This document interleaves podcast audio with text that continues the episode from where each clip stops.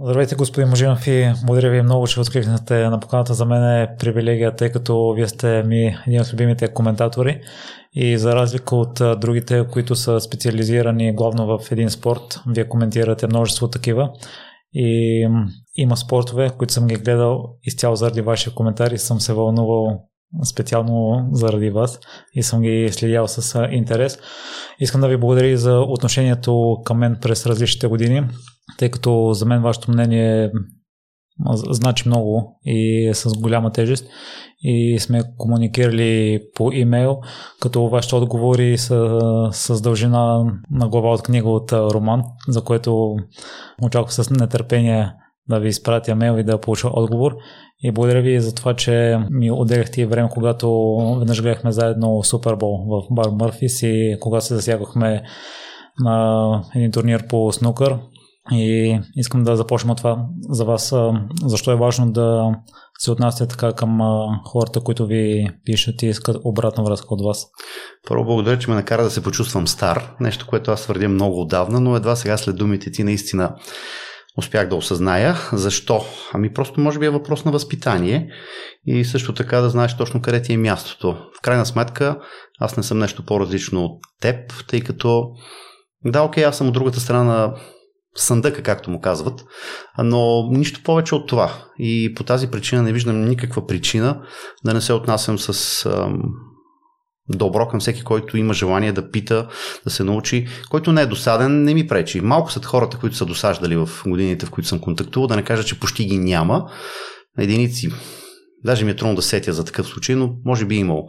Но нещо, с което винаги аз което винаги съм мислил, че трябва да бъде, е да помагаш на тези, които търсят помощта и щом имат желание да слушат това, което имаш да им кажеш, оттам нататък, значи, трябва да продължиш това отношение към тях. Ще разкажете ли за детството ви, тъй като спорт е свързан с вас още от тогава и с практикуването и с гледането? А, доста скучно от гледна точка на това, че до 10 ноември 1989 година бях неизменно човек, на когото едва ли не се предвиждаше да има кариера като апаратчик, четен командир, отряден председател, член на дружинния съвет и така нататък, примерен в очите на другите. До 1989 година не бях получавал срочна оценка по-различна от 6. Тогава поради някои любовни увлечения имаше един такъв срок, в който успех ми беше само 5.33, което беше трагедия. Така че до 89-та година бях доста скучен, но през юни 89-та година, тогава когато започваха промените, аз си позволих да подам оставка като отряден председател което беше възприето доста шокиращо от а, всички в училище, но аз съм опърничев човек, нищо, че това не личи на пръв поглед, но съм доста опърничев и когато реша, че нещо трябва да стане или съответно няма да стане, то не става. И така започнаха малко бунтарски години. По това време се занимавах предимно с шах и оттам е влечението ми към точните науки, защото математиката е нещо, което за мен е над всичко. Не, че решавам задачи във времето, когато съм свободен, но във всеки един момент мога да пресметна, да умножа двуцифрени числа на или да и дори трицифрени и така нататък. Не, не се горде с това, просто съм завършил математическа гимназия и това е нормално. А, след бадминтона се занимавах с, след шаха се занимавах с бадминтон. Голямата ми гордост е на републиканския шампионат през 1991 останах последен и на сингъл, и на двойки, и на смесени двойки, без да спечеля нито един матч. Обстоятелствата около участието на това първенство бяха странни. Аз бях спрял да играя продължение на 3-4 месеца, тъй като се готвих за кандидат гимназиалните изпити и просто бях повикан, тъй като трябваше да бъде допълнен отбора. Предишната година беше доста по-добре, но тогава тренирах пълноценно и на практика във Варненския клуб в моята възрастова група нямаше кой да ме победи. След това ме задминаха и когато започнеш да губиш, не е приятно. И по тази причина се преориентирах от бадминтона, въпреки че през 1995 година на тогавашните средношколски игри, на финалите в Велико Търново, нашето училище спечели бронзов медал благодарение на мен. Щеше да бъде сребърен, иначе. Но аз загубих всички важни мачове, които трябваше. Не, не го казвам с ирония, това е съвсем е, вярно, но един от съотборниците спаси важен матч на двойки, който решаваше медал, така че това е най-голямото ми отличие. Наред с титлата средношколски шампион на Варна по футбол от 1996 с отбора на математическата гимназия, когато трябваше да бъде преиграван финалния матч. Тъй като не бяхме с редовни документи, но успяхме да залъжем главния съдя и той забрави за проверката преди матча. След матч се бяхме разотишли, съперника подаде контестация и матчът беше преигран. В първия матч бях титуляр и пропуснах от един метър на празна врата след корнер да отбележа. Бях сменен на финала, във втория финал въобще не влязах и в още ли това пък беше край на футболната ми кариера и оттам нататък съм по-скоро следящ, отколкото занимаващ се с това. А следенето аз прочетох за американските спортове именно заради това, че са били забранения под това е потикна интереса ви към тях. До някъде да, защото все пак преди 1990 се, се знаеше Съветския съюз номер едно, Америка номер 1001 или колкото е, но не знам по каква причина първата седмица в училище в първи клас през 84-та в час по математика а все пак аз тогава учих в Руското училище във Върна, което беше най-престижното в града. В него се влизаше с, с изпит за първи клас. Там без изпит влизаха само децата на... И това не е лъжа, защото в седния клас учеше сина на кмета. В Г клас учеше дъщ... внучката на един от шефовете на комунистическата партия в града. И в това училище се знаеше, че възпитанието беше единствено Русия, т.е. тогава, тогава Съветския съюз, Съветския съюз, Съветския съюз. аз си позволих в първата седмица от училище, първи клас, да кажа, че не само Съветския съюз са силни, но и Америка е силна, за което майка ми беше извикана в училище да й бъде обяснено, че съм политически неориентиран. Нямам идея откъде ми е хрумнало това. Все пак на 7 години у нас не се говориха такива неща, но не знам, може би съм прочел нещо или ми е хрумнало. И това до някъде ме беляза. Не искам да се изкарам някакъв мъченик, далеч не, не съм бил репресиран, мнозина си пишат подобни неща в биографията. Не, аз не съм бил репресиран заради това, че съм казал, че Америка е силна, точно обратното. Но а, това беше нещо като... М- Забранен плод е най-сладък. И по тази причина, когато след 90-та година вече можеше да се следи всичко, да се гледа всичко, добре, не да се гледа, но проникваше подобна информация, просто ми стана интересно. И най-малкото, защото на тези години като тинейджър, това е начин да се бунтуваш срещу конформизма. И така малко случайно започна това, макар и на порции. Американски футбол беше номер едно заедно с NBA като първи спорт, към които правих интерес. хокея наред след това покрай играта Бред Хъл Хокей 9-5, която играхме страшно много и си организирахме и турнири на компютрите. Изключително дървена графика, изключително ограничени функции, но все пак беше направена добре. Покрай това известно време имах интерес към този спорт, сега го отричам тотално, при други причини, без значение. Най-късно дойде увлечението ми към бейсбол, но то между другото се оказа за момента и най-трайното. И така започна всичко и през годините, в рамките на 15-16 години, просто се сменяха увлеченията, кое всъщност е най-силното. А увлеченията ви по британските спортове за снукъра е ясно след мач на Рони Осаливан, но стъпваме на някои нетипични спортове, дартс, боус. Болса не толкова. Болса беше по причини на съвместителство, тъй като трябваше да се работи. Но Дарс е нещо, което е свързано с много математика. И мисля, че оттам нататък на този въпрос вече стана дума. Отговорих. Така че това е. Ако един коментатор не може да смята, той не може да коментира Дарца. В България има един човек, който може да смята и да коментира. Не съм аз. Нямам себе си предвид. Останалите са просто хора, на които им е казано, че трябва да застанат и, и просто губят времето на всички останали, докато вървят мачовете. Аз ви завеждам за едно нещо, това, че сте проследили почти цялата кариера на вашия идол и аз си мисля, че една от причините да го харесвате е заради бунтарството, тъй като и той е бил бунтар. Става въпрос за Агаси.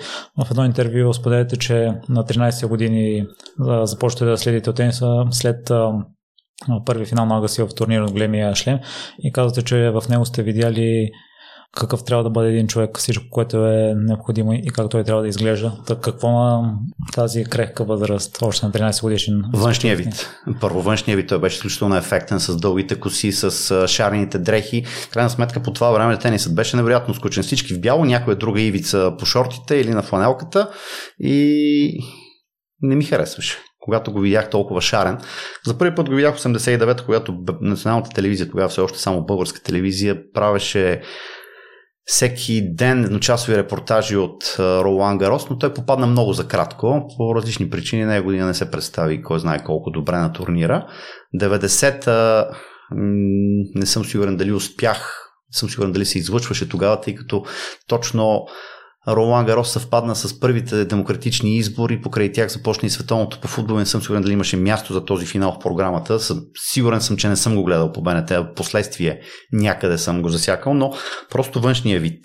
Това е нещо, което ми привлече. Пак казвам, това бяха годините, в които да се увличаш по такива хора, които не се вписват в рамките е нещото, което ми харесваше. Примерно, цялото ми семейство са убедени превърченици на идеята на социализма.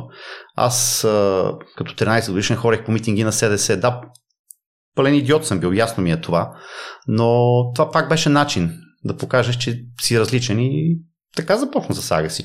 А иначе цялата му кариера сигурно беше интересно, защото е като един ровър костър нагоре, надолу, нагоре, надолу, една година падна до 140, света на следващата беше пак номер едно. Да, а да, и още нещо свързано с а, бунтарството. Той беше първият, по който си обръсна главата и започна да ходи с кърпи.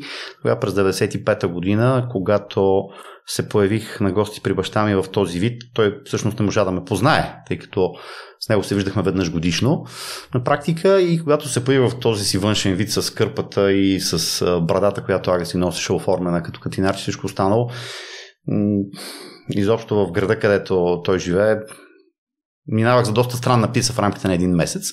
И така, това беше основното. Последствие вече разбрах какво представлява неговия тенис. Първите години, да кажем, до към, до към 97-8, за мен беше само единствено външния му вид. Вече когато започна да занимавам професионално с журналисти, когато започна да занимавам професионално с а, следенето на тениса и всичко останало, от тогава вече започнах да разбирам какво представлява играта му. Че той наистина даде началото на една съвсем нова насока в тениса, която Последствие други до някъде изродиха, но както и да е, той беше първият, за когото имаше строга кондиционна подготовка и цялостната игра от основна трени и всичко останало, но това не беше водещото, когато започнах да следя неговата кариера, категорично. А, имате ли си любим спомен от неговата кариера от това цялото следене? Най-вероятно 1992 титлата на Уимбълдън.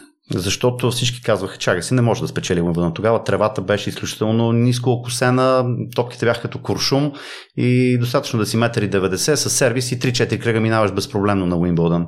И изведнъж някъде се появи си, който мина един кръг, втори кръг, трети кръг, четвърти кръг, пети кръг. Полуфинала му го слушах по BBC, по време на новинарската емисия се включиха пряко, той имаше матчбол тогава и установих, че той стига финал, което по това време беше страхотно. Да, той вече беше загубил финали, но имах възможност да гледам този матч.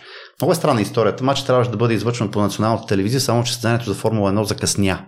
Имаше дъжд във Франция и го бяха спрели за 45-50 минути или нещо подобно, докато се решат ще сменят ли гуми, няма ли да сменят, така че състезанието закъсня и матча вървеше. Та, трябваше да комбинирам във Варна ловях с тайна антена трета турска телевизия. Не съм сигурен как ставаше това, но лятно време се получаваше. Сигнала беше достатъчно силен да го ловя и по трета турска вървеше финалата. Започнах там, после продължих по БНТ и БНТ, разбира се, изключиха предаването в момента, в който Агис трябваше да получи купът, за което побеснях, но за щастие сигнала на турската още бе удържал. Така че това в общи линии, защото финалът беше един сет за единия, след това драма в следващия 6-7, 6-4, 6-4, 1, 6-6-4. Помня го наизуст този резултат и няма да го забравя никога. Това беше резултат, с който той победи Горни Ванишевич тогава на финала. И може би това е най-силният спомен. Той имаше и по-добри мачове от това, спечели и по-големи титли. 99 когато стана първият с 40 титли от шлема в кариерата след Рот Лейбър, беше изключителен момент, но за мен 92 не може да бъде бито по никакъв начин и но някъде отказването му през 2006, това беше някаква хипер щастлива случайност, благодарение на президента на Федерацията по тенис Стефан Цветков. Бяхме на US Open на място в Нью Йорк и някак си това за мен беше като край на детството, грубо казано. Защото когато той се отказа, едни 16 години просто приключиха за мен. А по какъв начин предприехте последния му матч, тъй като всички го гласяха, че ще се стигне до матч с Родик и едва ли не ще се предаде щафетата? Беше шокиращо. Но още когато свърши първия сет, нещата започнаха да отиват в тази насока. Проби в края на първия сет, проби в края на втория сет и осъзнах, че той матча не може да го обърне. Той буквално играеше на изпарения още в първия кръг с Павел, но да кажем с Павел това не е толкова силен тенисист, тогава беше към края на кариерата си, подобно на Агаси. След това беше на изпарение срещу Багдатис, някак си оцеля. Последствие се разбра, че той непрестанно е получавал инжекции в гърба, с които да контролира болката. Става дума за Агаси, естествено. И по това време не изглеждаше, че толкова труден съперник в лицето на Бенемин Бекер, но след като Бекер буквално го излага и в първи и във втория сет, осъзнах, че това ще бъде край на кариерата на Агаси. А, това беше много странно, защото денят беше прекрасен. Предния ден над Нью Йорк беше минал ураган. Ако не се се казваше Ернесто или нещо подобно. Не беше изграна нито една топка. Мача трябваше да бъде в събота вечерна сесия. Преместиха го в неделя на обяд и Времето беше прекрасно. Най-накрая, след два дни почти непрестанни дъждове, започна да вали в петък вечерта някъде към 5-6 местно време и имаше случаи, в които дъждът беше буквално хоризонтален. Поради вятъра, поради всичко. В съботния ден спря за кратко, излязоха да загряват Родик и Шарапова за матч и в момента, в който се прибраха, се изля отново и тенис не бе игран изобщо и когато най-накрая слънцето се появи, беше неделя сутрин. И всички казваха прекрасен ден, ага си лесен матч и понеделник вечер, прайм тайм, тъй като от понеделник мачовете тръгваха вече по CBS. Преди това вървяха само по USA Network и бяха, така да се каже, само по кабела, докато след това ставаха ефирни. Идеята беше понеделник вечер, прайм тайма, CBS, ага си Родик, прекрасно, ще направим страхотни рейтинги и нищо подобно. Бекер имаше други идеи. Но Бекер не го намразих поради това ни най-малко. Не. Човекът а, си свърши работата и, и в крайна сметка да бъдеш биографията на... Да, да се знае за теб, че в биографията е записано той е последният съперник на Агаси. Всеки, който е последният съперник или на Надал, или на Джокович, на Федерер, се чувства по същия начин. Агаси не се чувства по същия начин, той беше последният съперник на Сампрас и е загуби от него. Това е нещо, което ако може да върне, съм сигурен, че би върнал и изиграл отново този финал през 2002 на US Open, но както и да е. Идеята е тази, че м- Бекер не може да бъде мразен заради това. Дори от най-големите фенове на Агаси. Просто дали ще да бъде той. Фенове на Агаси могат да мразят Федера заради това, което направи на финала предишната година, 2005. Защото Агаси играеше върховно, водеше 4 на 1 в третия сет и там имаше една точка, която Федер измъкна по невероятен начин, върна пробива и Агаси взе един гейм до края. Ако Агаси бе взел втория сет, т.е. третия сет и бе повел 2 на 1, нещата можеха да бъдат съвсем различни той да бъде шампион 2005. Така че ако някого, някого трябва да мразят, това по-скоро е Федера, заради това, че ги лиши от 15-та титла. Но, не от 15 титла, от 11-та, но а, Бекер категорично не може да бъде мразен за това. Вие като фен на Агаси на последния турнир се знаеше, че няма да го спечели той. Имаше ли такова голямо значение всъщност дали отпада първи, втори, трети, четвърти кръг? Не, нямаш никакво значение от кого ще отпадне. Едно беше сигурно, че Агаси няма да играе мач в дневната сесия, тъй като се предвижда той да бъде основното събитие на деня, да бъде показан в прайм тайма и американските телевизии да покажат как той приключва с тениса. Все пак след Сампърс той беше последното голямо име от генерацията край на 80-те, началото на 90-те и това съвпадаше с периода, в който американски тенис вече започва да върви трайно надолу. Ролик бе станал шампион 2003, но янките още не съзнаваха, че това е началото на грандиозна суша и не се вижда кога ще завърши тя, не само в Нью Йорка изобщо. А, така че дали той ще отпадне в първи, втори или трети кръг, нямаше значение. Просто беше въпрос на чест той да спечели някой друг матч и самия факт, че победи финалист от големия шлем само 8 месеца по-рано, в лицето на Багдатис беше достатъчно. А, лично аз преди матча между Багдатис и Агаси останах с невероятно лошо впечатление от Багдатис заради отношението му към феновете, когато беше доста груб към тях. Да, ясно е, че не беше длъжен да дава автографи, но някои реплики размени с тях и това ме настрои доста срещу него. Така че м- това, че го победи, беше нещо като неговия финал. Всички знаеха, че той не може да победи Родик, всички знаеха, че той не може да стигне кой знае колко далеч, но зато се оформи мач в третия кръг с Бенемин Бекер, това категорично не беше очаквания край. Още нещо. Очертаваше се понеделничен матч в Деня на труда, това е първият понеделник на септември в Съединените щати. И нямаше причина в деня на труда точно да няма най-високите рейтинги. Тогава, по принцип, цяла Америка е пред телевизионните екрани. От сутрин до вечер гледа единствено телевизия. Това е краят на лятото в САЩ и специално на US Open. Това е деня, в който също са най- най-високите рейтинги. Не е финала за мъже, не е финала за жени, не е първия ден. Това е денят на труда, понеделника на втората седмица.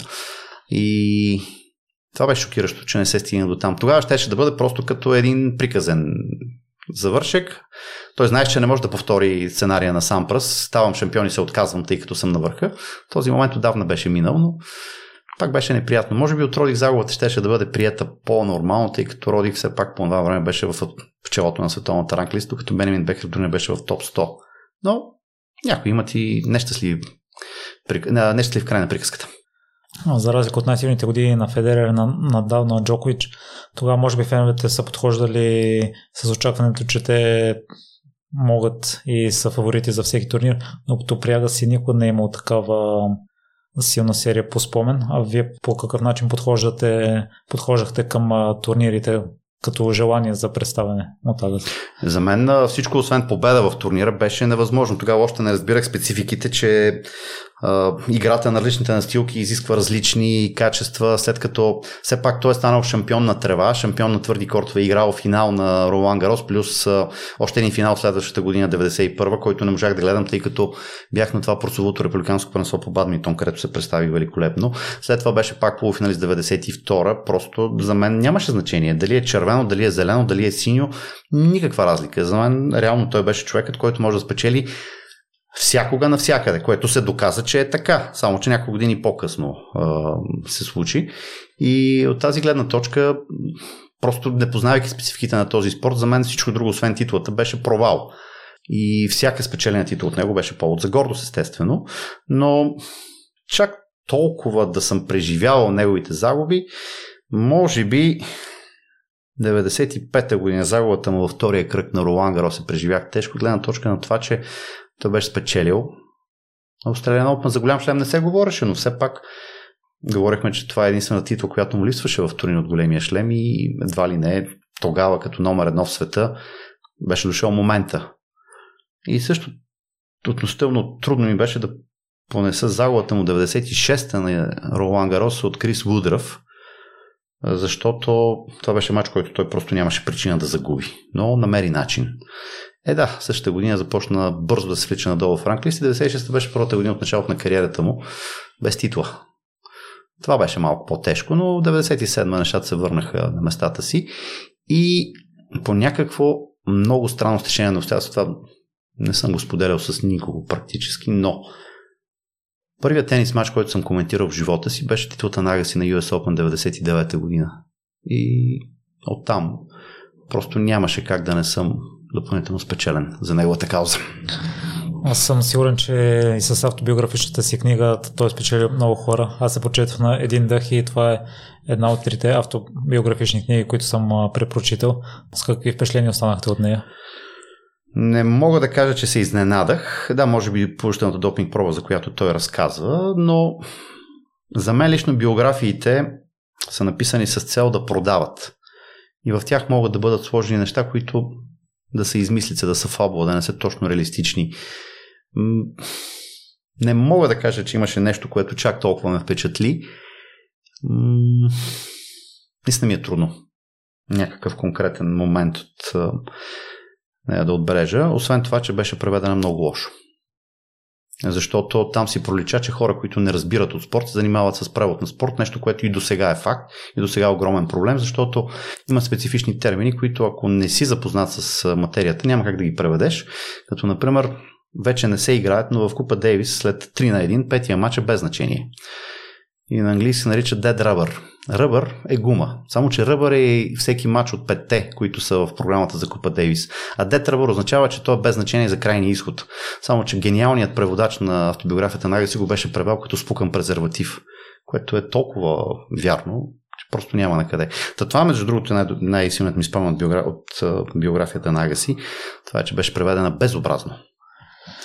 Вие споделяте, че не обичате да си лягате в деня, в който ставате и сте намерили в журналистиката начин да съчетавате двете неща. в днешно време много се говори, че трябва да сме равнобудни и утрално да започва деня, но също аз знам, че има три типа хора. Вие в кой момент осъзнахте, че всъщност сте от по къснобудните хора и сте по-активен? Тип кокомявка. Да. Трудно ми е да кажа кога точно, но да кажем по времето, когато си ученик е ясно. Ставането сутрин е неизбежно. Това не ми харесваше. Ясно е, че оттам се зароди нежеланието ми да ставам рано, стига да имам тази възможност. Впоследствие в университета също имаше случаи, в които трябваше да ставам рано и пак не ми харесваше. И просто съм човек, който обича да стои до късно и с течение на времето изработих графика си така, че да бъда най-работоспособен, когато е най-късно. Освен всичко друго, тогава е спокойно. Няма странични дразнители, няма шумове, повечето си по леглата и тогава, когато трябва, примерно, да бъде написано нещо или да бъде свършена някаква работа, която изисква повече концентрация, на мен ми е по-лесно. Това го осъзнах и когато се подготвях също така за изпити, защото сядах да чета през нощта и тогава научавах най-много, но може би за първи път го осъзнах, когато се готвях за кандидат студентските изпити през 96-та защото моят а, стил на работа беше решаване на задачи от полунощ до 3 и след това целият ден е на разположение. И когато на кандидат студентските изпити няма да се хваля, оценката беше 6. А, да, след като минаха те, установих, че това за мен е печливша стратегия и няма причина да не продължавам по този начин. Друга стратегия, която съм чувал е, че е хубаво да разпределяме енергията си, не толкова часовете. Вие по какъв начин успявате да сте по-работоспособен през нощта, след като голяма част от деня е минал и предполагам част от енергията сте изхабили за, за до достигане до нощта. Честно казано нямам никаква идея, защото енергийната ефективност не е нещо, което някой ми е минало през главата, че трябва да бъде следено от мен това отношение никога не съм го правил целенасочено, така че просто нощно време да бъда най-работоспособен. Получава се така, че просто си планирам деня, повечето задачи са свързани с това, било то битови задачи или професионални задачи, които до 21-22 в общи случаи, общи случаи приключват. И тогава, след като съм отхвърлил вече повечето неща от ежедневието, може да се работи по някои по дълготрайни, дълготрайни проекти и не просто се получава отвътре, не е нещо, което правят целенасочено по никакъв начин. Предполагам, че сте чували, че голяма част от успешните хора са имали късмет рано в кариерата си. Вие също така започвате с късмета в журналистиката.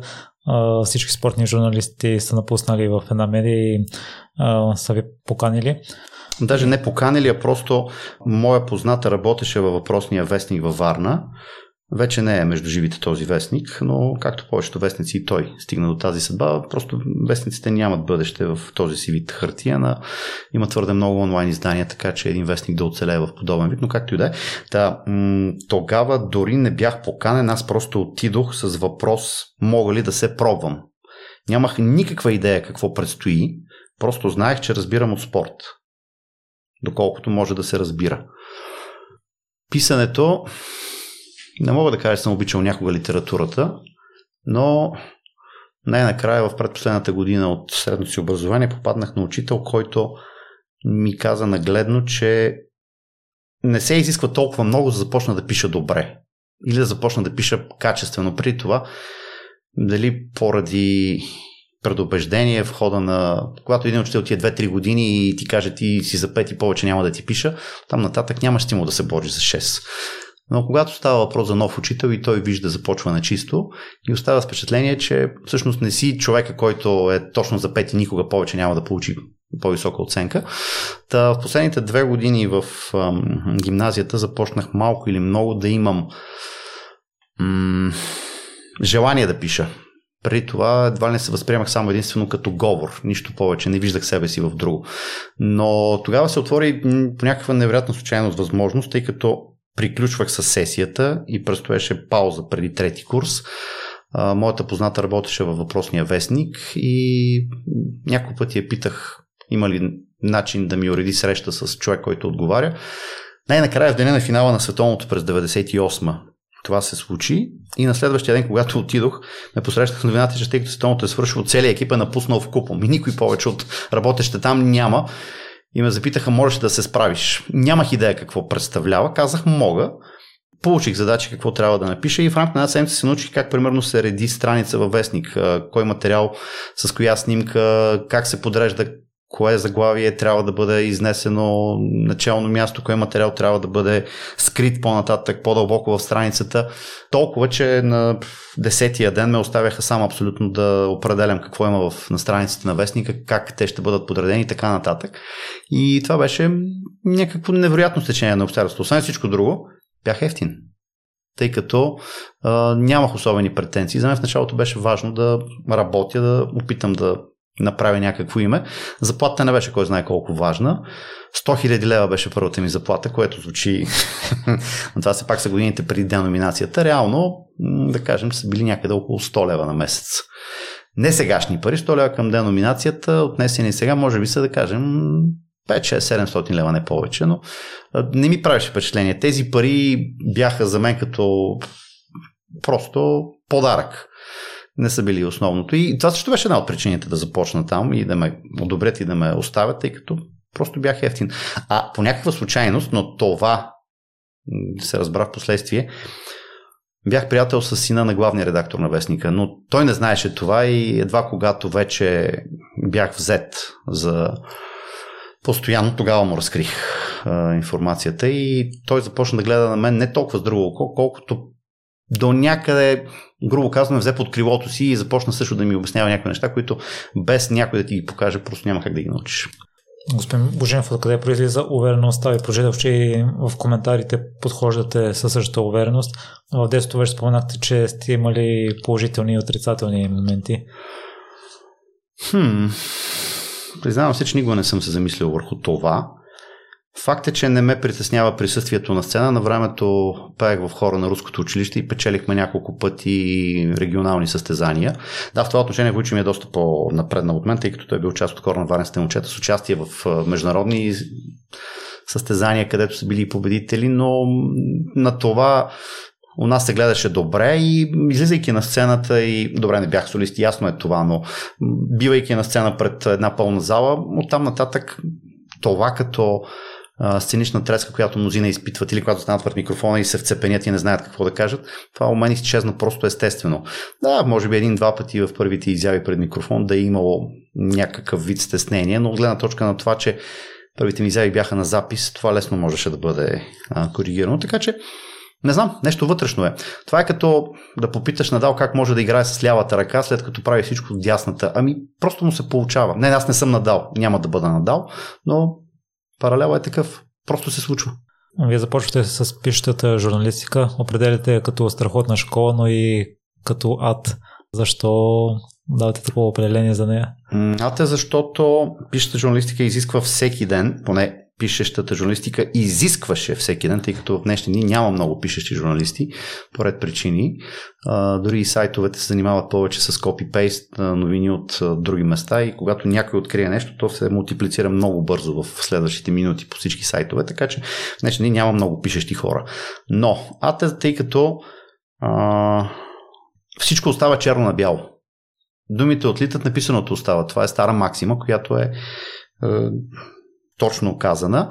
И в случая, когато става дума за писане, трябва много внимателно да прецениш какво искаш да кажеш и не само да прецениш, но да намериш точния начин по който да го кажеш. Затова е ад. Но без нея е невъзможно, защото просто няма да имаш а, речника, така че да имаш качествен коментар. Огромна част от хората, които занимават с това в България, са събрани буквално от улицата конкурс, на който се явяват 20 човека, търсят се 7, 7-те са спечелени веднага бъдат, биват пускани да коментират нещо, без да ми бъде обяснено каквото и да било.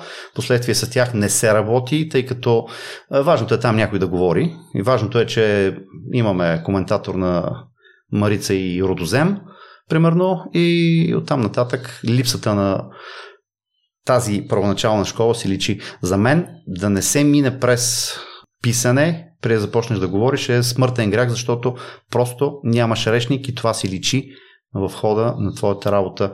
Не можеш да бъдеш добър коментатор без Да можеш да пишеш на ниво. Не е задължително да си Балзак, не е задължително да си Пушки, не е задължително да си Харуки Мораками. Чувам, че е много модерен напоследък, аз не обичам да чета, но както и да е. Идеята е, че не, е задължително да си някакъв знаменит автор, но без да пишеш на някакво лично ниво, просто не можеш да говориш. При положение, че не обичате литературата, вие сте човек с изключително, изключително енциклопедични познания, огромна обща култура. Откъде я придобихте? Добър въпрос. Не е било целенасочено. Например, когато нямам какво да правя, влизам в Википедия и започвам да чета статии на английски. Свързани с история, свързани най-вече с история, но а, покрай това, дори без да чета книги, мисля, че това допълнително обогатява. И другото, което е, разбира се, аз съм маняк на тема всевъзможни телевизионни игри. Без значение на какъв език. Български, руски, немски, английски, няма значение. Всяка една възможност и по този начин се научават непрестанно нови неща. Не казвам, че всяко нещо, което, което го науча, мога да го възпроизведа на мига, но не се знае кога ще потрябва нещо и кога ще се отключи дадена мозъчна клетка. Но това е другият начин. Непрестанно и повсеместно следене на всякакви подобни игри. Има едно шоу, то е любимото ми телевизионно като игра, се казва Pointless. Това е британска игра, която е за мен лично най-великото нещо измислено в света на игрите. И това е любимата ми игра, с която а, редовно се поставям на място на участващите и печеля в кавички джакпота. Но, но това е начина, да, това е за мен лично. Просто си запълвам времето с четене в интернет, много често в Википедия, въпреки че знам, че там има много източници, които не са верни. Сега ще отворя една скоба, че лично аз съм участвал два пъти в коригиране на неправилно написана информация. Всичката тази информация беше написана покрай това, че българи бяха променили съвсем преднамерено написаното в дадени статии. Веднъж ставаше въпрос за средната скорост на победителя в Тур Франс през една година. В другия случай беше променен резултат на Майкъл Ченк на Australian Open. Всичко това беше свързано с въпрос за игри. И тогава разбрах, че Википедия никога не може да бъде източник, който да бъде цитиран като надежден. Не случайно много американски университети забраняват цитирането на Википедия, но въпреки всичко, въпреки някои такива неща, това все пак си една необятна вселена на знания и това е едно от местата, където поддържам това, за което спомена. Във връзка с промененото време на средната скорост на обиколата на Франция, си спомням, че имаше игри в Евроспорт и коментатора на, на Тягваше тогава, че не трябва да си използва Википедия много от... Да, случай тогава беше такъв, че който искаше да го коригира, го беше направил, но не се беше сетил, че има и други версии, освен английската. И когато започнах да проверявам по различните версии, испанска, испанската не стигнах, но примерно германската, френската италианската, и установих, че тази средна скорост е съвсем различна. Веднага ми стана ясно какво се е получило. Впоследствие проверих в сорса на съответната статия и видях, че промяната е направена преди примерно един час и случаят беше приключен, както обича да казва Хорейшио. А и много хора си бяха изпратили тогава въпросната Факт. игра. Господин Мъжин, друго, което ви отличава според мен другите коментатори е страхотното ви чувство за хумор и сравненията, които правите. Аз понякога съм се смял с глас на ваши коментари някои от сравненията ги помня и до днес. И съм сигурен, че може да бъдете ментор на много младежи, които днес прохождат в журналистиката, но вие сте се учили от Стефан Янев и Борис Касабов. Какво взехте от тях? Мисля, че всичко, но да не бъда толкова обобщителен. Стефан Янев научих някои неща, свързани, например, с това, което най- ще помня от него, е, че когато се приготвил статистиката за футболен матч, за да си казал достатъчно статистика, трябва да са ти останали факти. В противен случай си прекалил. Това го има редовно като проблем в коментарите на един определен шампионат в България. Това е английският. Защото англичаните зариват със статистика. И у нас, когато се видят 10 листа с статистика, се подчертават всички факти от тези 10 листа и се чете непрестанно и във всичките тези цифри мача отива по дяволите. Също така от него съм научил, че цифрите не трябва да изобилстват.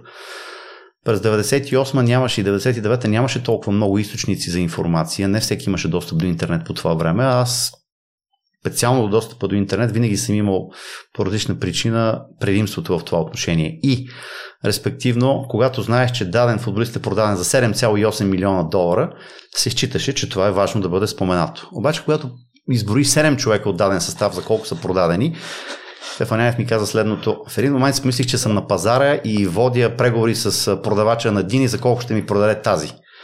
Това не е пазар, това е футболен матч. Това е нещо, което научих от него а, и което винаги ми е било полза, разбира се, защото цифрите трябва да бъдат добавка, а не трябва да бъдат основна съставна част от коментара. Много коментатори в България се крият за цифрите, с което по този начин опитват да компенсират липсата на изказ, липсата на познание дори и по този начин по-бързо запълват времето, докато дойде края на матча.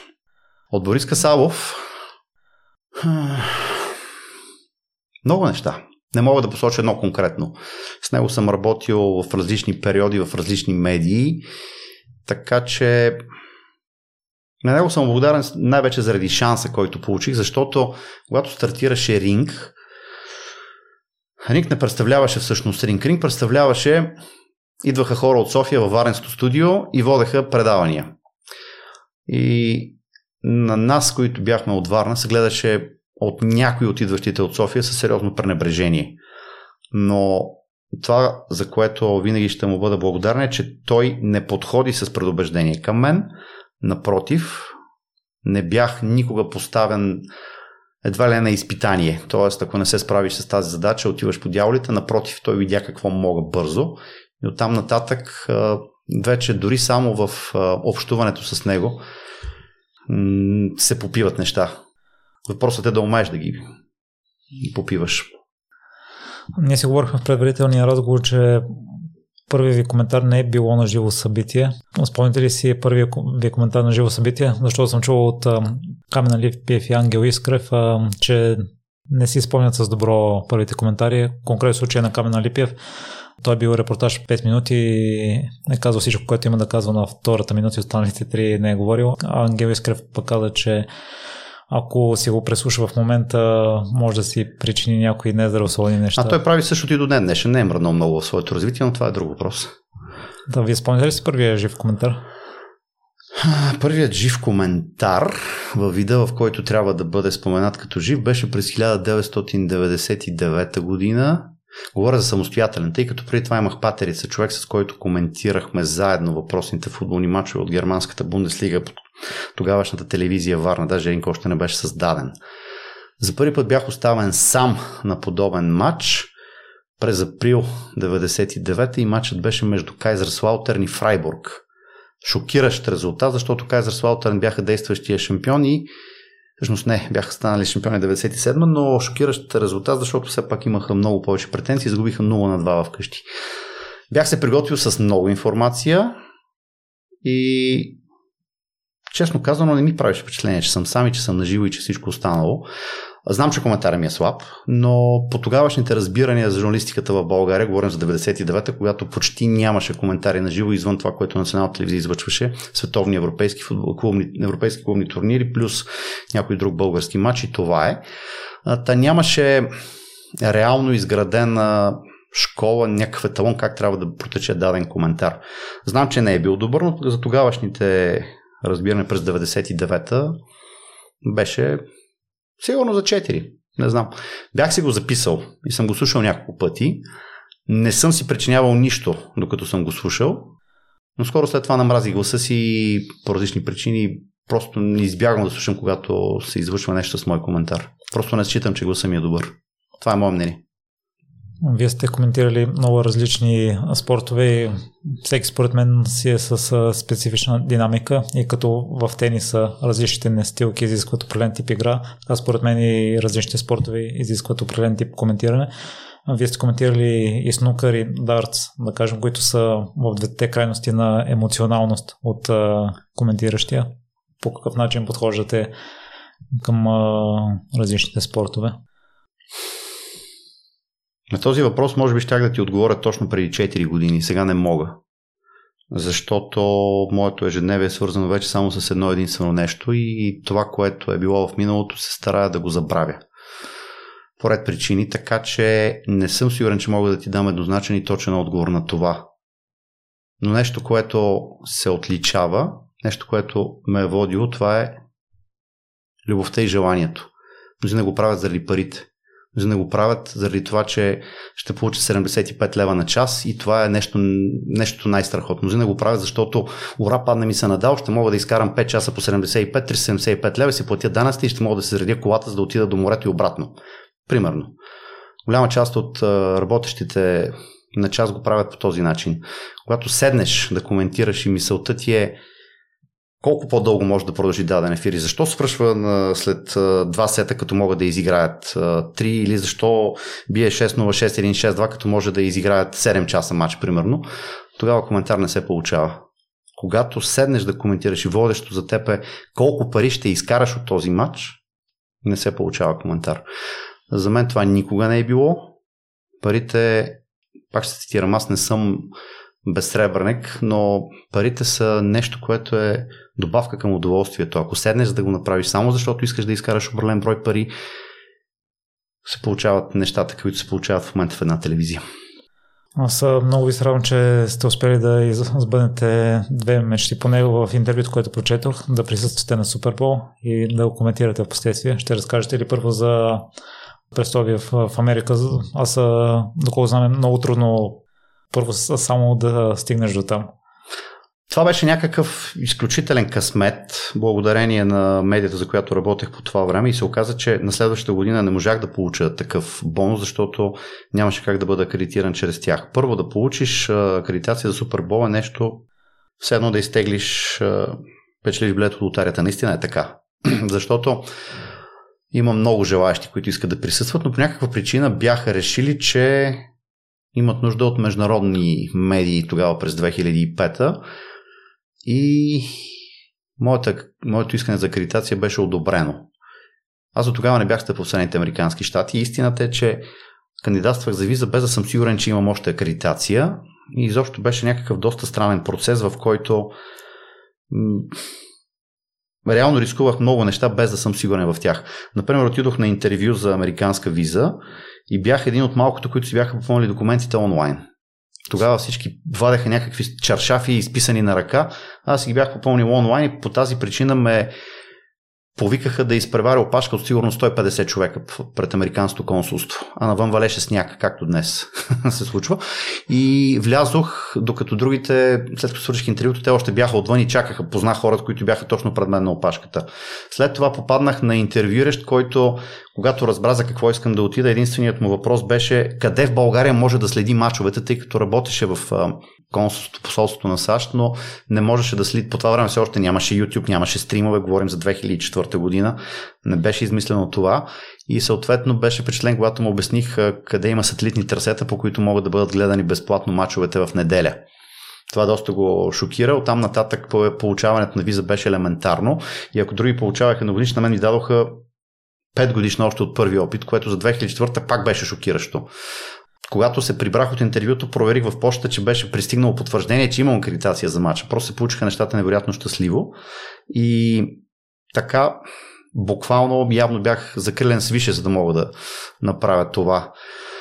Да, някои седмици по-късно се оказа, че двата отбора, които не понасях по това време, трябва да играят на Супербол един срещу друг, но да кажем, че това го преглътнах. Аз и до днес не мога да понасям New Patriots по различни причини, защото те са хора, които винаги се възползват от сивата зона в правилника.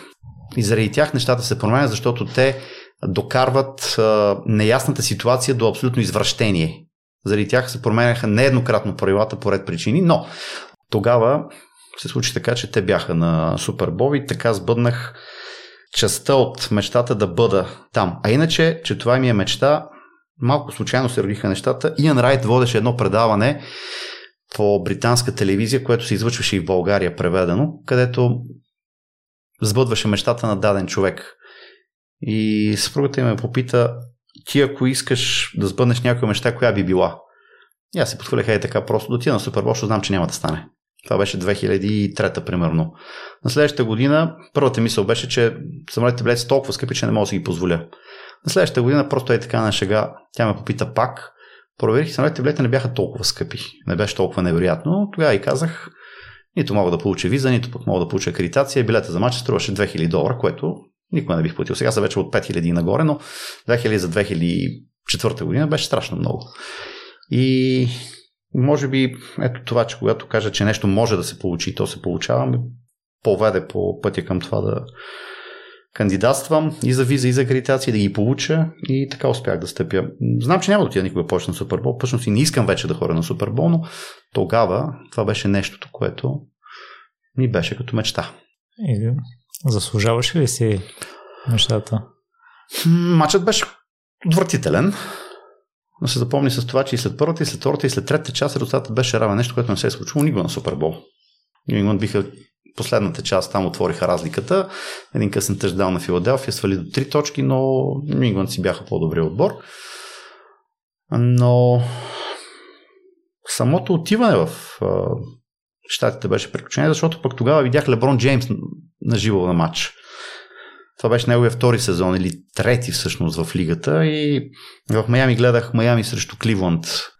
Майами станаха скоро след това шампиони с ам, 2 е Alonso Morning, така че да, струваше си изживяването. Но самия матч не беше нещо впечатляващо. Много по-хубави матчи от това имало, но тогава самия факт, че си на стадиона, беше все едно, че съм се качил на ракета и съм отлетял в космоса. Аз ви питам за преживяване, тъй като самия мач не може да се контролира. Преживяването беше интересно от това, че научих някои първи неща за м- спецификата на американските медии. Едно от нещата, което ми направи впечатление, после се убедих, че това се случва винаги, е, че американските медии трябва да бъдат обгрижвани и нахранени. Когато седнах на място, което ми беше отредено на трибуните, намерих на седалката две големи кутии с храна. Защото все пак мача е 3 часа реално са 4, тъй като има и шоу на почивка всичко останало, за тези 4 часа, за да се чувства комфортно американски журналист, той трябва да бъде нахранен. Освен нещата, които стояха за ядене в котиите, а като казвам котии, говорим труда на 60 на 50 см. Не котия, в която има един сандвич и две бисквитки. Говорим за сериозен избор и от напитки и от храна. Добавка към това непрестанно сновяха обслужващия персонал, който предлагаше хот-дог, панирани филенци и какво ли още не. Тогава разбрах, че американски журналист не е ли нахранен, винаги може да се отнесе лошо към тези, които са организатори на събитието. Това го разбрах последствие в годините, когато пътувах до Лондон за мачовете от Националната футболна лига. Там задължително на почивката на мача се прави бюфет, така че всеки, който е кредитиран за мача, да може да се подкрепи за второто по време и предимно с американска храна, някой път и с по-различно, но да кажем, че редовно в менюто присъства хот-дог, пица, борито и така нататък. А, така че това е едно от нещата, които научих за американските медии. Шокираме, но разбрах последствие защо всъщност американците са толкова дебели. Защото се хранят като изтървани, като за последно и при ефтината храна просто нямат граница. Още по-много дни чува мечтата, може би да коментирате Супербол, но и тя се осъществява. Това беше по-невероятният от двата, от двете части на мечтата. И това беше пак въпрос на късмет, свързано беше с а, права, които Bullsat.com бяха придобили и просто се обърнаха към мен с въпрос дали мога да се справя. Няма да кажа, че подскочих и казах кой друг ще се справи, ако не аз. Казах да, разбира се, но до някъде начинът по който се случиха нещата малко ме отрезви по отношение на журналистиката в България и журналистиката по света. Знам колко би получил Джим Нанс за коментар на този матч. Знам колко би получил Крис Колинсворт като анализатор за този матч. Знам колко би получил Джо Бък за коментар на този матч. Знам колко получих аз. И тогава някъде реалността започна да взема върху мен. Не казвам, че ще помня мача с лошо, не. Но някъде тогава си позволих да преизикам съдбата, като казах, че аз повече нямам мечти, които да бъдат сбъднати и тя ми отвърна с звучен шамар скоро след това. Господин Боженов, аз спомням Борислав Борисов, спортния коментатор от Диема. Той имаше мечта преди време да пусти мач на Арсенал на новия им стадион и бяха го попитали ако успее да го направи след това за какво ще мечта и той каза, че ще се появят други мечти. При вас защо стана така след коментара на Супербол? А не точно от коментара на Супербол, просто нещата в следващите две години съвпаднаха. Не, че Супербол е не бил причината да се случи това, но различни неща, които се случиха в моя живот, най-вече професионално, не толкова лично. Лично отношение няма да се оплача никога от нищо, защото съм взел много грешни решения в живота си, но никога в личен план. Винаги е било само единствено професионален. Но аз наистина нямам мечти, нямам неща, за които от тук нататък да се стремя. Просто, просто съм такъв човек. Аз просто постигнах всичко това, което исках. И факт е, че постигнах някои от тези неща, не ми донесох удовлетворение. И заради това отказвам да си поставям нови цели и нови мечти, защото ме е страх, че когато не се сбъдна, ще се разочаровам още повече. И за това. Радваме да чуе, че с семейството сте в такива подкрепщи се отношения и аз искам да ги поздравя за това, че се съобразяват с вас и с вашето влечение по спортовете и като кажете, че дадена неделя сте зет, се съобразявате цяло с това. По какъв начин реагирате те? А истината е, че последните години в това отношение аз вече не съм такъв а, тиранин, а, от гледна точка на това, че обсебвам телевизора или компютър или така нататък и никой не трябва да ме занимава с нищо. Но нямаше как да не е така, тъй като съпругата ми е бивша лекоатлетка така че тя има представа от спорт, не просто има представа. Човек, който се занимава с спортна журналистика, трябва да, да има до себе си човек, който разбира това, което той прави. В противен случай, когато го няма това разбиране, няма да се получат нещата. Не можеш, защото има такъв пример. Няма да цитирам името, но човек, който се крие от жена си, когато отива да коментира или да гледа матч. Това е човек, който вече 17 години се занимава с футболен коментар и той, скоро не съм контактувал с него по ред причини, но във времето, когато беше относително близък до мен, редовно ми се обаждаше да, бъда, да го покривам, защото е отивал да свърши ели си какво, а жена му не трябвало да разбере. И било то или да гледа с приятели матч или нещо подобно. По този начин не може да имаш здраво семейство, така че съпругата ми в това отношение винаги е била разбираща. Когато се е налагало и съм отсъствал по работа, за седмица, за две, Ролан Гарос 2016 съвпадна точно с матурите на синовете ни и да реално тя се занимаваше с цялото, целият процес по кандидатстването. Когато се прибрах, вече беше въпрос единствено на подаване на документи. А, така че без а, такава помощ а, съм сигурен, че нямаш да постигна и 1% от това, което съм успял да постигна през живота си. А, сега вече в днешни ни последните години нещата се промениха и не е толкова ярко изразено, че в неделя никой не трябва да ме безпокои и адаптирам се спрямо от тях. И затова в момента интересът ми е свързан повече с колежанския баскетбол и особено бейсбол, тъй като те се случват през нощта, когато всички спят, а аз имам възможност да се занимавам с моите удоволствия. По какъв начин успявате да запазите страстта си по спортовете, които следите в момента? Защото аз съм забелязал при себе си, че ако не мога да следя детайлно дадено събитие, губа интерес и от почти всички спортове, които съм гледал като дете, в момента единствено следя само един спорт, като за този спорт не го следя толкова детално, а гледам минимум или малко над минимума за мен, за да съм в течение на нещата.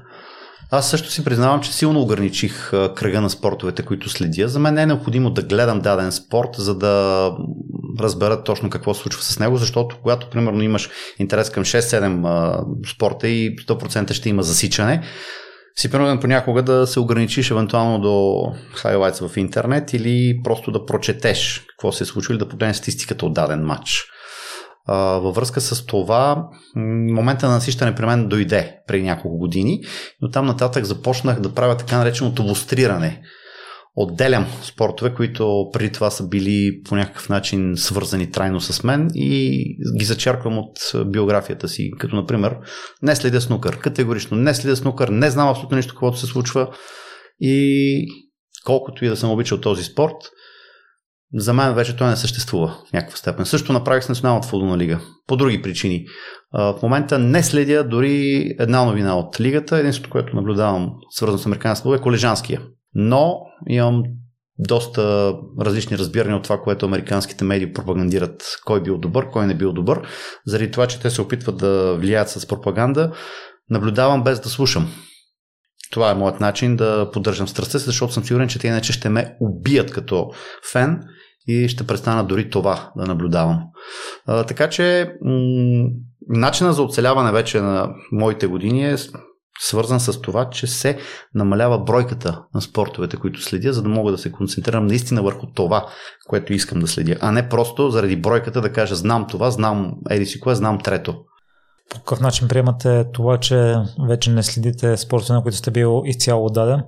Защото при мен на спортовете, които успях, спрях да гледам, като че някакси естествено се получи процеса, в момента следя само колезденето и се боря понякога да гледам етапите на живо и не искам да се представя да, да спра да следя този спорт. В момента има твърде много спорт по телевизията. Твърде много спорт, който може да бъде следен и това е процес, който започна още преди 7-8 до 10 години.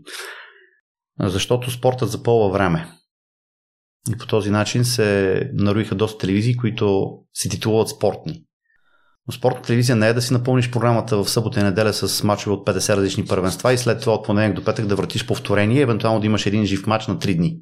А след това в събота и неделя да не можеш да намериш място за всички, това, всички тези права, които имаш. Така че, според мен има твърде много неща, които могат да бъдат гледани по телевизията. И за това телевизията в този вид ще умре скоро. У нас ще стане малко по-късно в по-развитите страни това вече започва да се случва и ще се стигне до момента, в който говорим за стриминг. Искам да гледам даден матч, плащам си за него лев, гледам матча, нямам нужда, покрай желанието ми да гледам Тотнам и Арсенал да ми продават Бърнли с Саутхемптън. Не, нямам нужда. Аз искам да гледам мача на Тотнам, точка. Аз съм фен на даден отбор, не искам покрай тях да плащам заплатата на този, който коментира Бърнли и Саутхемптън. Не ми е интересно. Така че, а, когато този когато количество спорт на телевизионния екран започне да намалява, тогава отново ще се върне истинското удоволствие от спорт. Има мега пренасищане от а, спорт. Защото повечето спортове осъзнаха, че когато са на телевизионния екран, те трябва да запазят своето присъствие там, като непрестанно разширяват календара си. Снукъра в момента се провежда знайни и незнайни турнири с една единствена цел. Спонсор букмейкър. Печелим от странни изходи. Не казвам, че това е нещо, което някой ще го потвърди, но мога да дам много примери в това отношение. Един спорт, който е на телевизионния екран, е тясно обвързан с букмейкерите, който от спорт не е на телевизионния екран, не е обвързан с букмейкерите, но той няма и бъдеще. Това беше мотото, по което се развиваше спорта през последните 10 на 15 години. Сега трябва да започне обратния процес. Намаляване на спорта на телевизионния екран. Намаляването на спортните телевизии, които се, както се зоват те и тогава ще се разбере кой всъщност привлича публика и кой живурка на гърба на... Примерно, има телевизии, които имат едни качествени права и покрай тях лансират още 15-20 неща, които могат да бъдат наречени плява. С едното, когато се отсее, ще останат много малко. Само, че този процес в България ще отнеме време и ще се случи чак след, може би, 10 години, когато кой знае дали ще съм жив да го видя.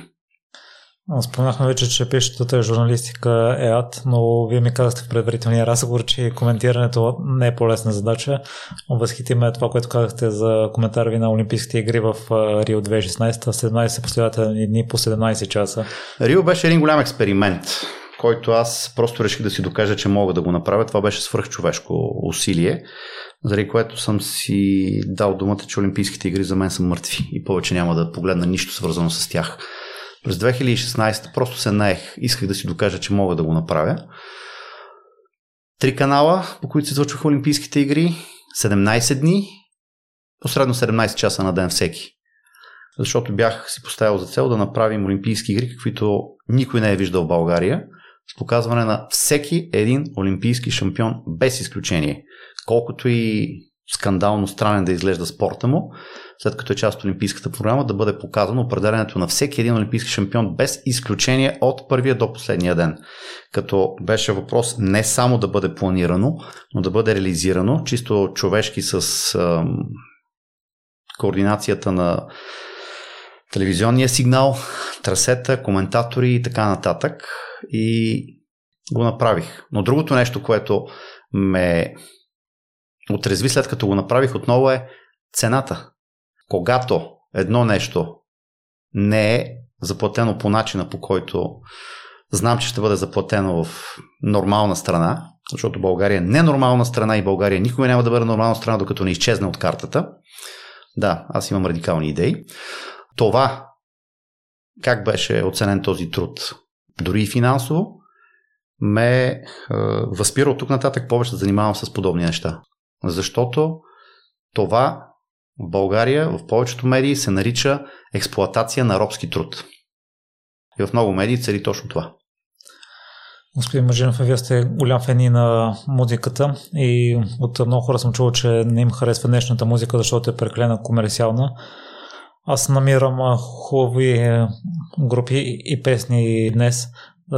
Аз лично не мога да приема това твърдение за себе си, но при вас този период е дошъл още 98 година. Е, няма да кажа, че не се ражда нищо свясно, защото преди 4 години си позволих да отида на концерт на Foo Fighters в Рига. След като доста години се канех, накрая просто си купих билет, хванах самолет и отидох в Рига, за да гледам този концерт. И единствените, които за мен държат музиката жива в днешни, това са Foo Fighters.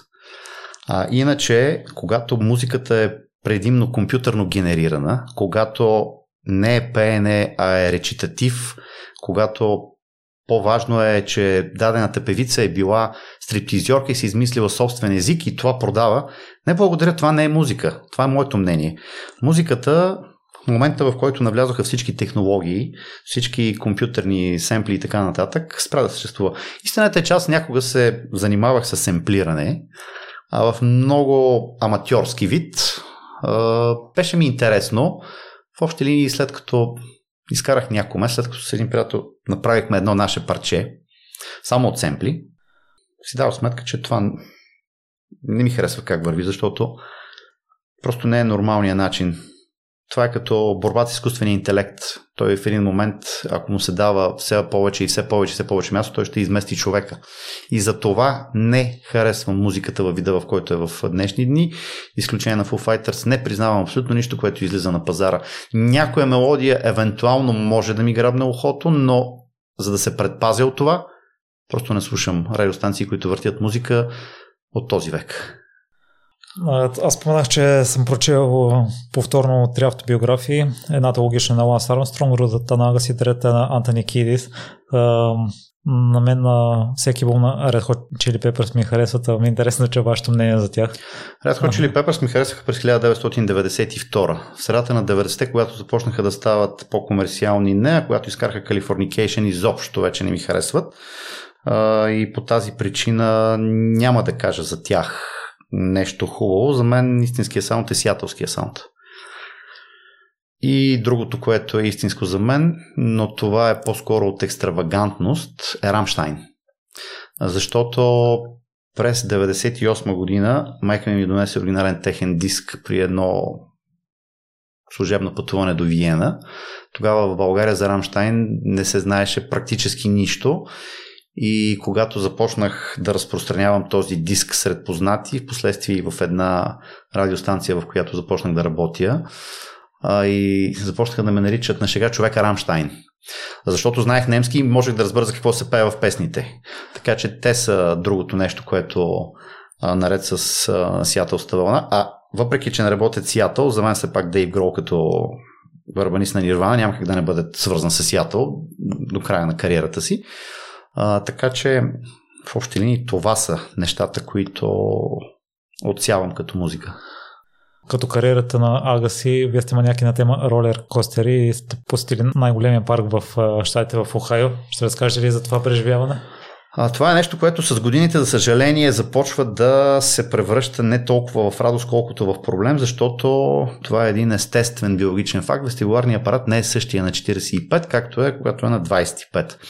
Бях на 29, когато за първи път се качих на ролер костър, не на 28 всъщност, а, без значение, но м- случвало се наистина да си правя пътувания с една единствена цел да отида в някой, някой конкретен парк, специално този в Охайо, Сидър Пойнт, намиращ се край гърчето Сендъски, където през 2006 година, преди US Open, просто казах, заминавам два дни по-рано и ще бъда в Охайо, тъй като искам да посетя този парк. Тогава да се стигне до него беше приключение, тъй като се изискваше Аз никога не съм шофирал в Средните Американски щати, по това време дори не шофирах и в България. Така че единственият вариант беше да се хване автобус от Кливланд до Сендъски, да се намери някакъв транспорт от автогарата до съответния парк, съответно след това да се прецени внимателно обратния път, за да може да бъде хванат последния автобус от Сендъски до Кливланд, за да мога на следващия ден да се кача на самолет и да бъда в Нью-Йорк за началото на US Open.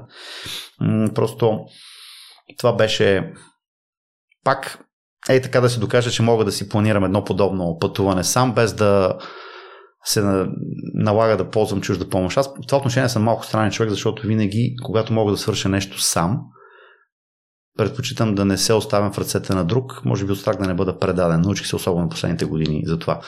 И тогава в Сендъски за първи път видях какво е да не можеш да се нацитиш цял ден на ролър костери. Тогава втория най-бърз ролър костър в света беше именно в Сендъски. Бяха направили няколко месеца по-рано пуснали по-бърз в е, околността на Нью Джерси. На него не съм се качвал. Сега вече това е третия най-бърз костър, защото създадох Ферари в техния тематичен парк в Абу Даби. И си признавам, че не съм проверял последните години, може да излязва още нещо ново, но Адреналин. Това е единственото, което ме води в това отношение. Знам, че това е контролиран риск. Аз обичам адреналина, но когато е контролиран, не е да започна да правя глупости като някои, които изпреварват по магистралата с 200 и така нататък, тръгват от дясно, минават от ляво и засичат, снимат си колко са вдигнали с колата. Не, това за мен е глупост, това не е адреналин, това са идиотии.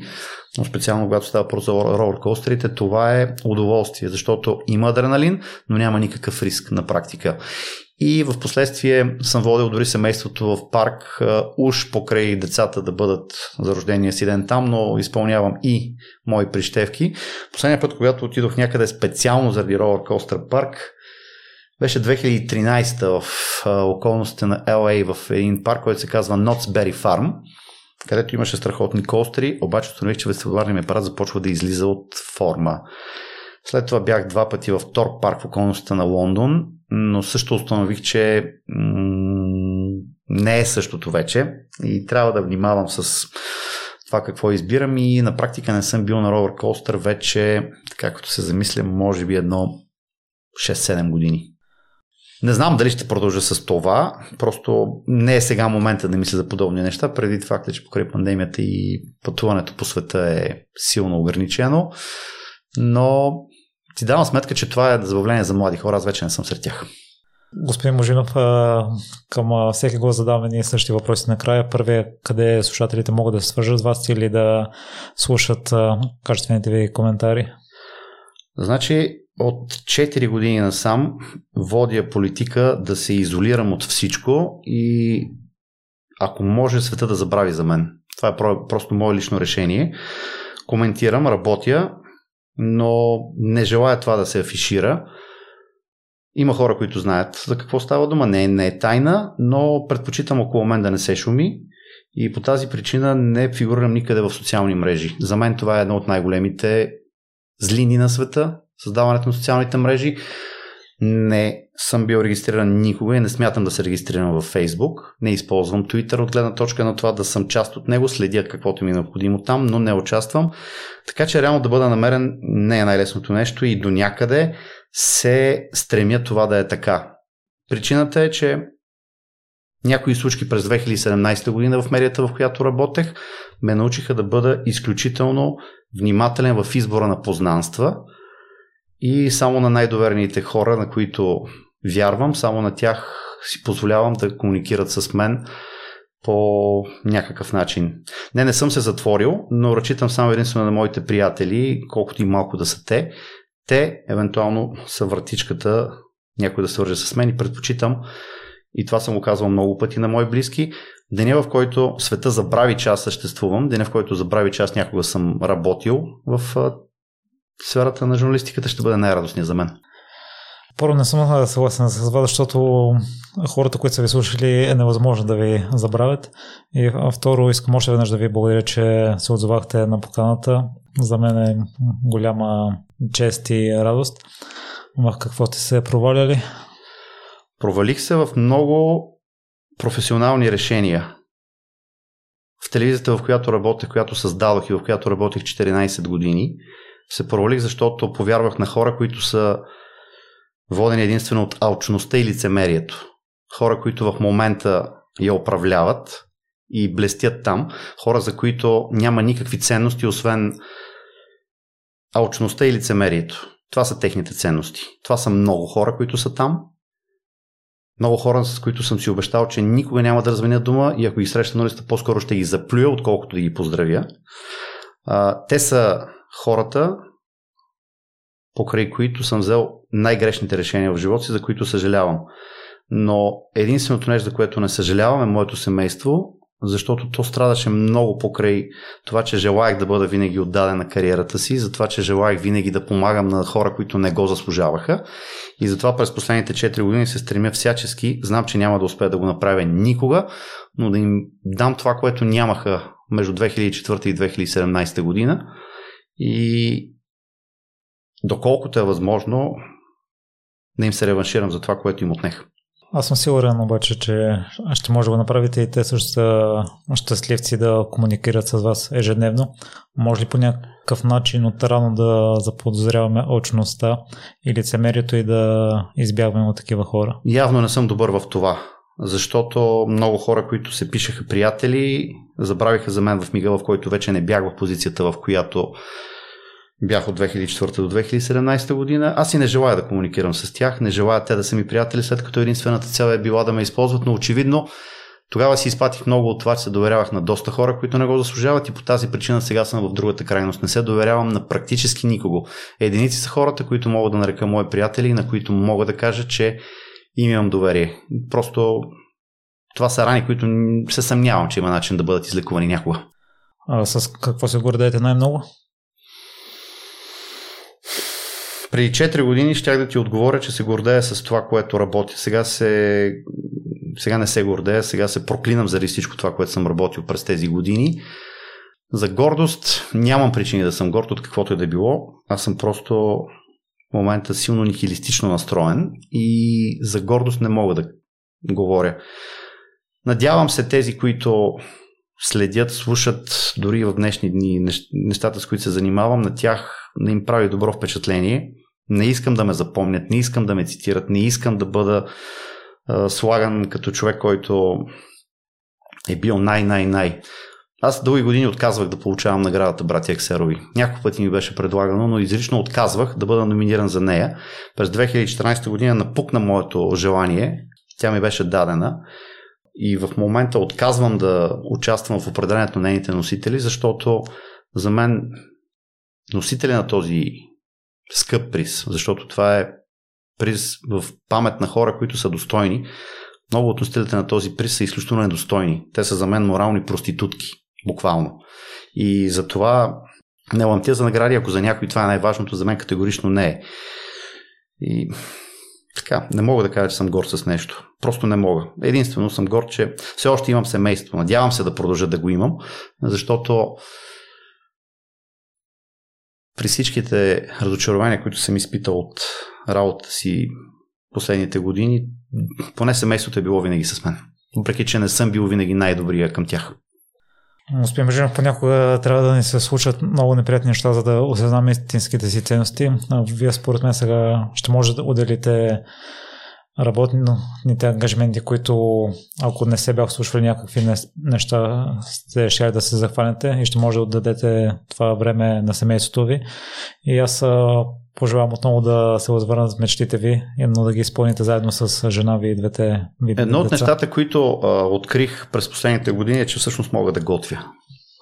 И това е нещо, което никога не ми е хрумвало, че ще имам време да правя, докато сега се случва така, че не само у нас и сред приятели, пак казвам, ограничен брой съм, но сред приятели и така нататък. Просто експериментирам с неща там, с тях си запълвам времето и те ми носят малко повече спокойствие, отколкото това, с което се занимават дълги години. Друго нещо, за което си говорихме преди разговори, според мен е важно да се спомене. Освен готвенето, сте доста активни с крачките, които правите на ден и сте постоянно, не сте пропускали нито един ден, въпреки някои критични моменти. Откъде се заради това желание? Ами заради се след извареното положение миналата година. когато стоиш два месеца затворен, поред причини ти е забранено да вършиш повече от нещата, които си свикнал, или е, ако тези, които не са забранени, просто не се случват, примерно нямаш никакви спортни събития в продължение на месеци и в един момент само с лежане и с гледане на телевизия и с неща на компютъра, които вършиш, реших, че повече така не може да продължава. И просто реших да се отдалеча от негативните мисли, като започна да ходя. Не точно като Форест Гъм, който започна да тича и тичал и тичал и видяхме във филма колко неща изтича. Аз ходя. Мразя да тичам. Ходя и си правя се ежедневно маршрути, които са абсолютно малумни на моменти, но минимум 11 км. Това е нормата, която спазвам, без значение дали навън вали сняг, дали е 40 градуса, просто това е. Знам, че има много хора като мен, които го правят, защото започнах да разпознавам тези по местата, където ходя. Срещаме се редовно, не разговарям с никого, не комуникирам с никого, но просто когато се видим, всеки се сеща. Примерно, че преди 30 минути беше на едно друго място и просто обиколката в момента ни среща на друг етап от маршрута. Има такива като мен, които са ненормални. Аз съм много ненормален в това отношение, включително и поради това, че онзи ден, в събота, точно когато заваля силния сняг, тъй като изоставах от графика, трябваше да изляза за около час и половина да си направя необходимия километраж. Съответно се прибрах прогизнал до кости. С нощи беше същото, защото пак излязох в момент, в който започна да вали силен сняг, но това не е проблем. Когато просто си наумя нещо, ако наистина имам голямо, голямо желание да го направя, ще го направя. И това е едно от нещата, които контролирам. И когато съм си наумил, ги върша. И това е друга причина, че заслужава хората да ви запомнят. Благодаря ви много за отделеното време и за всичко. За Благодаря. Аз знам, че беше малко черен този подкаст, обаче аз съм човек, който, за съжаление, след, след дните, в годините, в които излезеше, че е на върха, не е проблем, че съм на дъното. Всеки ще стигне дъното. Няма този, няма човек, който няма да стигне дъното, който не е стигнал дъното, лъже. Но просто по ред причини не виждам абсолютно никаква перспектива на каквото и да било ниво, когато говорим още повече пък за България, където ненормалните не оцеляват. Сигурен съм, че има хора, които ще си вземат нуждата за тях от епизода. Предоставихте доста ценна и мъдра информация. Благодаря още веднъж. Благодаря и аз.